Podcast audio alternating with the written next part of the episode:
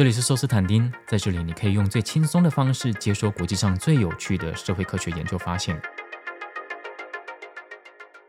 在中国的年轻人之间，最近有一句话很流行：在毕业的那一刻起，就回到了原本的阶层。许多中国学生努力挤进名校窄门，以为自己搭上了向上流动的列车，毕业后却发现自己和身边那些来自富裕家庭的同学们机遇大不相同。他们本来以为名校文凭可以抹平出身乐透的不平等，最后却感觉自己像是被打回原本的阶层。在中国，九八五、二幺幺这些精英大学的学生，大多来自居住在大城市的中上阶层家庭。纽约大学上海分校的吴小刚告诉我们，住在房价高昂的学区，让这些孩子可以读省级重点高中，更容易在高考拿高分。这些孩子就算没考很高分，也常拥有一但打造的活动或竞赛履历，这让他们在自主招生管道中依然是常胜军。UCSD 的贾瑞雪和 Stanford 李红斌告诉我们，这些精英大学生出社会后第一份工作的起薪，比起非精英大学的学生高出百分之二十八到百分之四十六。这份差距在之后的十年间。还会不断扩大。这些研究让我们知道，精英大学文凭在中国的劳力市场中是个很有利的正向 buff。但这些研究没办法告诉我们，对不同家境的孩子来说，这个 buff 的效果有什么差别。那些来自乡下小县城、来自普通或贫穷家庭的孩子，如果想成为精英，除了顶尖大学的文凭，还需要做哪些事情？还有，精英到底是什么？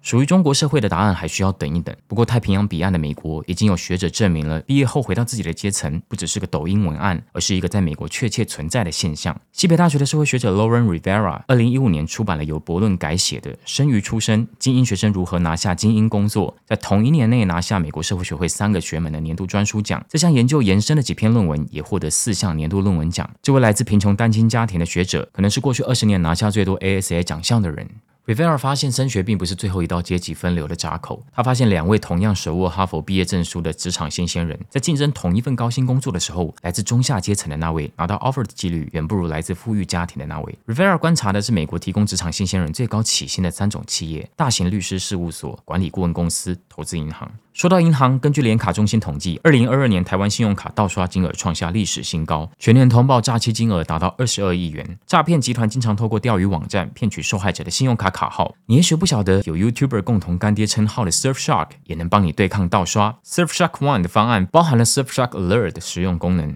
你可以把常用的信用卡加入 Surfshark Alert 的监控行列，它会帮你扫描这张信用卡有没有数据外泄的情况，并且持续追踪。一旦出现数据外泄，就会及时通知你。Surfshark VPN。不只能加密线上活动，帮你换区看影片、看动漫，还能帮你对抗诈骗仔。只要点击优惠链接，输入优惠代码，就可以获得新年限时优惠加额外三个月免费，三十天内不满意还可以无条件退款，快来试试吧！回到今天的主题，在业界，律所、投行、管顾公司常被称为三位一体，他们的业务唇齿相依，人才库也重叠。Rivera 把他们称为金砖服务业。这些公司提供三种美国起薪最高的入门级工作：受雇律师、管理顾问、投行分析师。入门级工作指的是不需要任何工作经验，不太限定科系，适合职场新鲜人的工作。这种工作的待遇通常不会太好。以台湾为例，二零二二年刚踏入职场的出任人员，第一份工作的薪资中位数，有硕博士学历的是四十七 K，有大学学历的是三十 K。比较惨的是，大学学历的这群新鲜人有四分之一拿的是基本工资，而且这些人即使在工作一年之后，仍然有将近七成无法脱离基本工资的泥淖。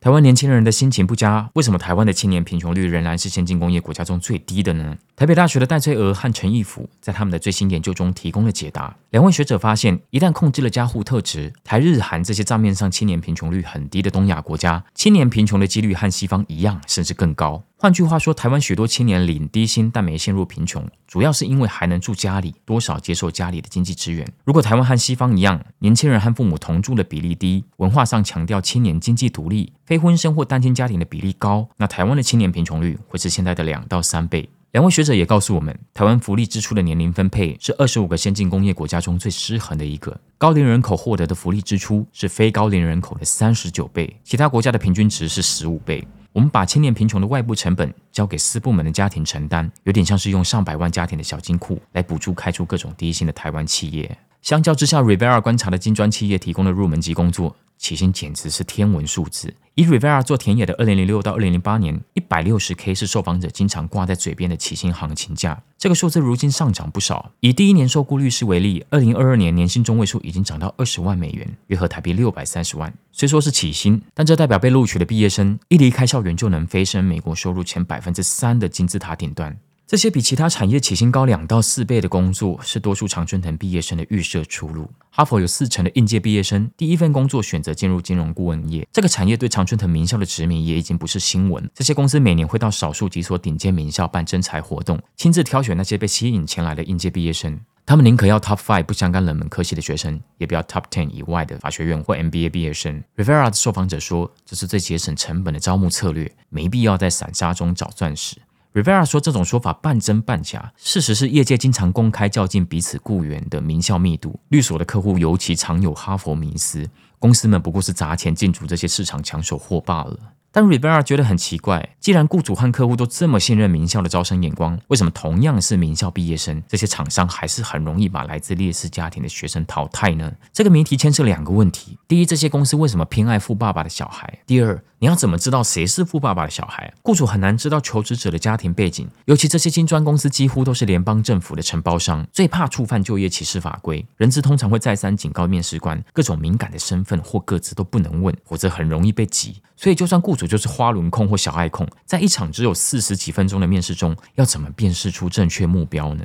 为了寻找答案，Rivera 混进了业界一间顶尖的管顾公司，当了九个月的人资。他近距离观察了刷履历、面试，到最后开会讨论决定要录取谁这一系列的招聘流程。他也访谈了一百五十多位来自不同公司的招聘人员和求职者。Rivera 进田野之后发现，过去学界对企业招聘有很大的误会，许多学者理所当然的以为录用哪位求职者是人资决定的。跑统计的时候，就经常把人资的态度或属性当成雇佣方的代理变相。但 Rivera 发现，HR 在这些精英商业组织中备受污名，常常是员工歧视链的尾端。他们只负责招聘活动的行政作业，真正负责看履历、当面试官、决定录取谁的是盈利部门的员工或主管，也就是律师、顾问、分析师这些人。他们每到招募季就不情愿的被抓去当面试官。他们不太尊重人资的专业，在面试现场总是把人资当打杂的使唤。Rivera 前面试官排序评分项目，他发现适配和优容是最受重视的两项指标。适配本来是一个管理学中常见的概念，指的是一个员工的性格和工作或公司文化的契合程度。举个例子，有个律所合伙人跟 Rivera 说，他的公司偏传统保守，工作内容无趣，工时超长，所以公司高层没有很想录取那种多才多姿、对生活很有热情的人，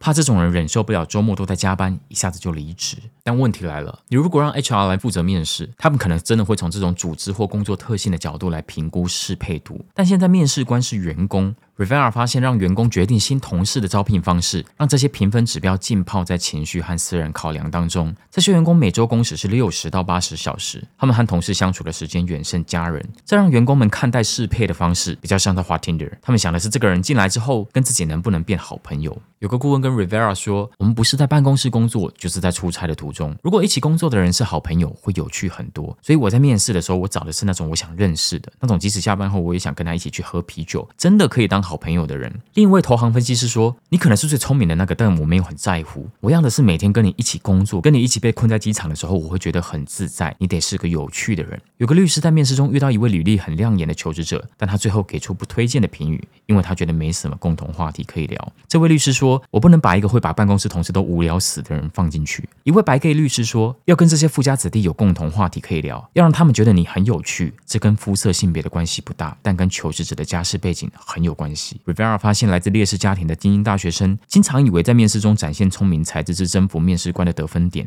殊不知多数面试官重视的是求职者工作外的自我跟自己是否契合。他们爱用的破冰问题是休闲活动，尤其是运动。你没在跑纽约马拉松，大学没参加校队，不知道哪里是浮浅私房点，就很容易据点干掉。Rivera 说，很多面试官定义优秀的方式是这个人的自我风格跟自己的自我风格有多像。有个律所主管很自豪的跟 Rivera 说：“你进来就知道了，我们虽然看起来很不同，但我们个性都很像，我们是同一种人。”除了这种脱离管理学原意的适配外，公司也希望新员工有打点客户的社交能力。金砖服务业不止工时长，而且涉及大量的客户服务，从业者得在各种场合中博得客户的信任。跟一般服务业有点不同的是，坐在底下听这些刚毕业才二十几岁的年轻人简报，或坐在对面跟他们吃饭的客户，常常是职衔 C 开头的高阶经理人。这些客户付数百美元的超高时薪给这些职场新鲜人去解决法律、财务或管理策略的问题，他们可不想看到一个很挫的人。所以这些公司不只重视求职者的社交能力，他们要的是特定。类型的自我风格，他们想录取的是能和这些在业界打滚多年的完全体精英从容应对的人。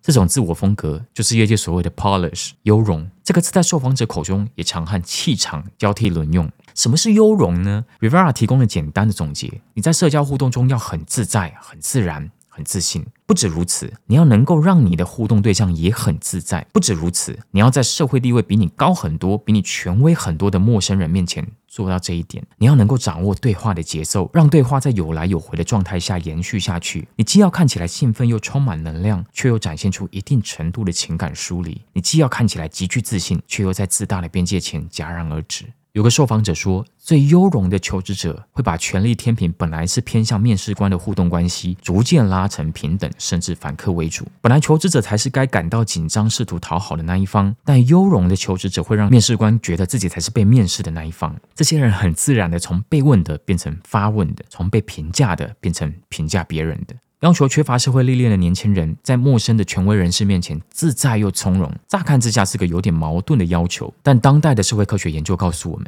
这是新一代经济精英的典型特征。自在感不是一种与生俱来的人格特质，它是一种在日积月累的奖惩、模仿、习以为常中养成的身心技能。阶级分析的大师级学者 Pierre Bourdieu 主张，这种社会化的黄金时期在年幼，成年后就很难学得那么自然了。在许多学者眼中，与其说自在或自然是一个人的优点，不如说这是。一种特权。Rivera 说，一个人要能在各种情境中保持自在，需要一定程度的人际冷漠、无感和疏离。如果你总是对空间中的每一个人的感受非常敏感，你可能很难保持自在，因为你太在乎别人，太需要确认别人的状态了。普林斯顿大学的 Seamus Khan 和宾州大学的 Anna Rowe 分别在他们的经典研究中，让我们看见富人子女是如何在精英学校和家庭中养成一定程度的无视他人感受的应得感。应得感指的是我不用做什么事情，我本来就应该得到大家的喜爱和重视，我有权得到优于常人的待遇的心态。老肉在他的研究中告诉我们，童年生活的物质环境和父母的教养逻辑，深刻影响一个孩子会发展出应得感还是局促感。老若发现富裕家长有足够的经济资源，把孩子的意愿放在比商品价格还高的优先顺位。他们鼓励孩子重视自己的感受，表达自己的感受。无论互动对象是老师还是医生，这些孩子被教导用平等的方式表达自己的好恶。他们被鼓励要求他人，包括权威，配合自己，而不是自己配合他人。他们习惯遇到一点小问题就找人帮忙，不会怕麻烦别人。这样的社会化让精英阶层的子女比较不会在互动关系中感受到权力压迫而产生的恐惧，因为他们深信自己也是握有权力的一方。这和拉若观察到的从小就因为物质限制而需要观察其他人的需求，从小就敏锐观察人际关系中的权力流动，以便知道自己该服从谁的贫穷家庭的孩子，形成鲜明的对比。Rivera 访谈的一位投行分析师提供更直接的例子。他说，小时候爸爸妈妈常邀企业高管来家里吃晚餐。他从小看着这些人的互动长大，非常熟悉该怎么自在的和他们互动。这位分析师最后还补上一句：“相信我，那些人看得出谁是天然的自在。”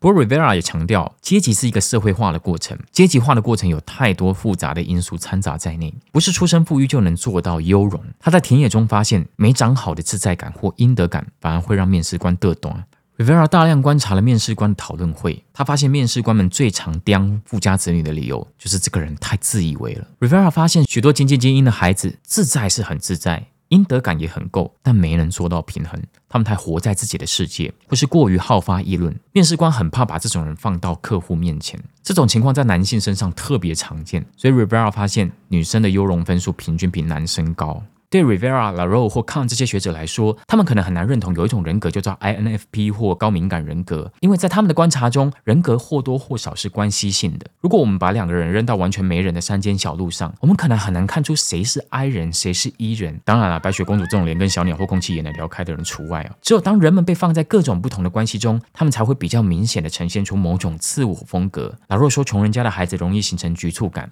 但这并不是一种稳固的人格。他说这些孩子跟兄弟姐妹玩，在家。家族聚餐中那种自在的样子，跟有钱人家的小孩根本没有差别啊！所谓的局促感，是他们面对老师，他们进入不熟悉的正式或精英机构中，他们感受到权力不平衡，发现自己对这些场合的文化逻辑很不熟，所以很自然的进入局促的自我风格。当这些学者听到有人说他是 INFP 或 ESTJ，他们可能会先反问。你是在哪些关系或情境中长这样？他们可能会开始联想，你过去承受了哪些由出生决定的不平等，或是你体现了哪些精英家长刻意培育的特权。既然自我是关系性的，那穷人家的孩子就待在他感到自在的关系中不就好了？这有什么好不平等的？Rivera 的研究给出了答案。Rivera 说，当一个人想要竞争社会中最有价值的地位、财富，甚至是抽象的道德特质，他不止一定得进入某些机构取得某些文凭，他还得在某些关键的互动中备受肯定。比如他观察的高薪工作的面试。Rivera 说，不平等的地方在于，这些可以转换成真金白银的互动场合，会用自我风格来定义一个人优不优秀、聪不聪明。他发现，富家子女通常比较知道在这些场合该呈现哪些自我风格，不只知道，他们也拥有父母刻意为他们培育的在这些场合进入这些自我风格的身体感。而那些一路逆流而上的贫穷鲑鱼，会发现这一关的守门员更难靠努力攻克。这里是寿司坦丁，我会在这里制作更多高 CP 值的科学回转寿司。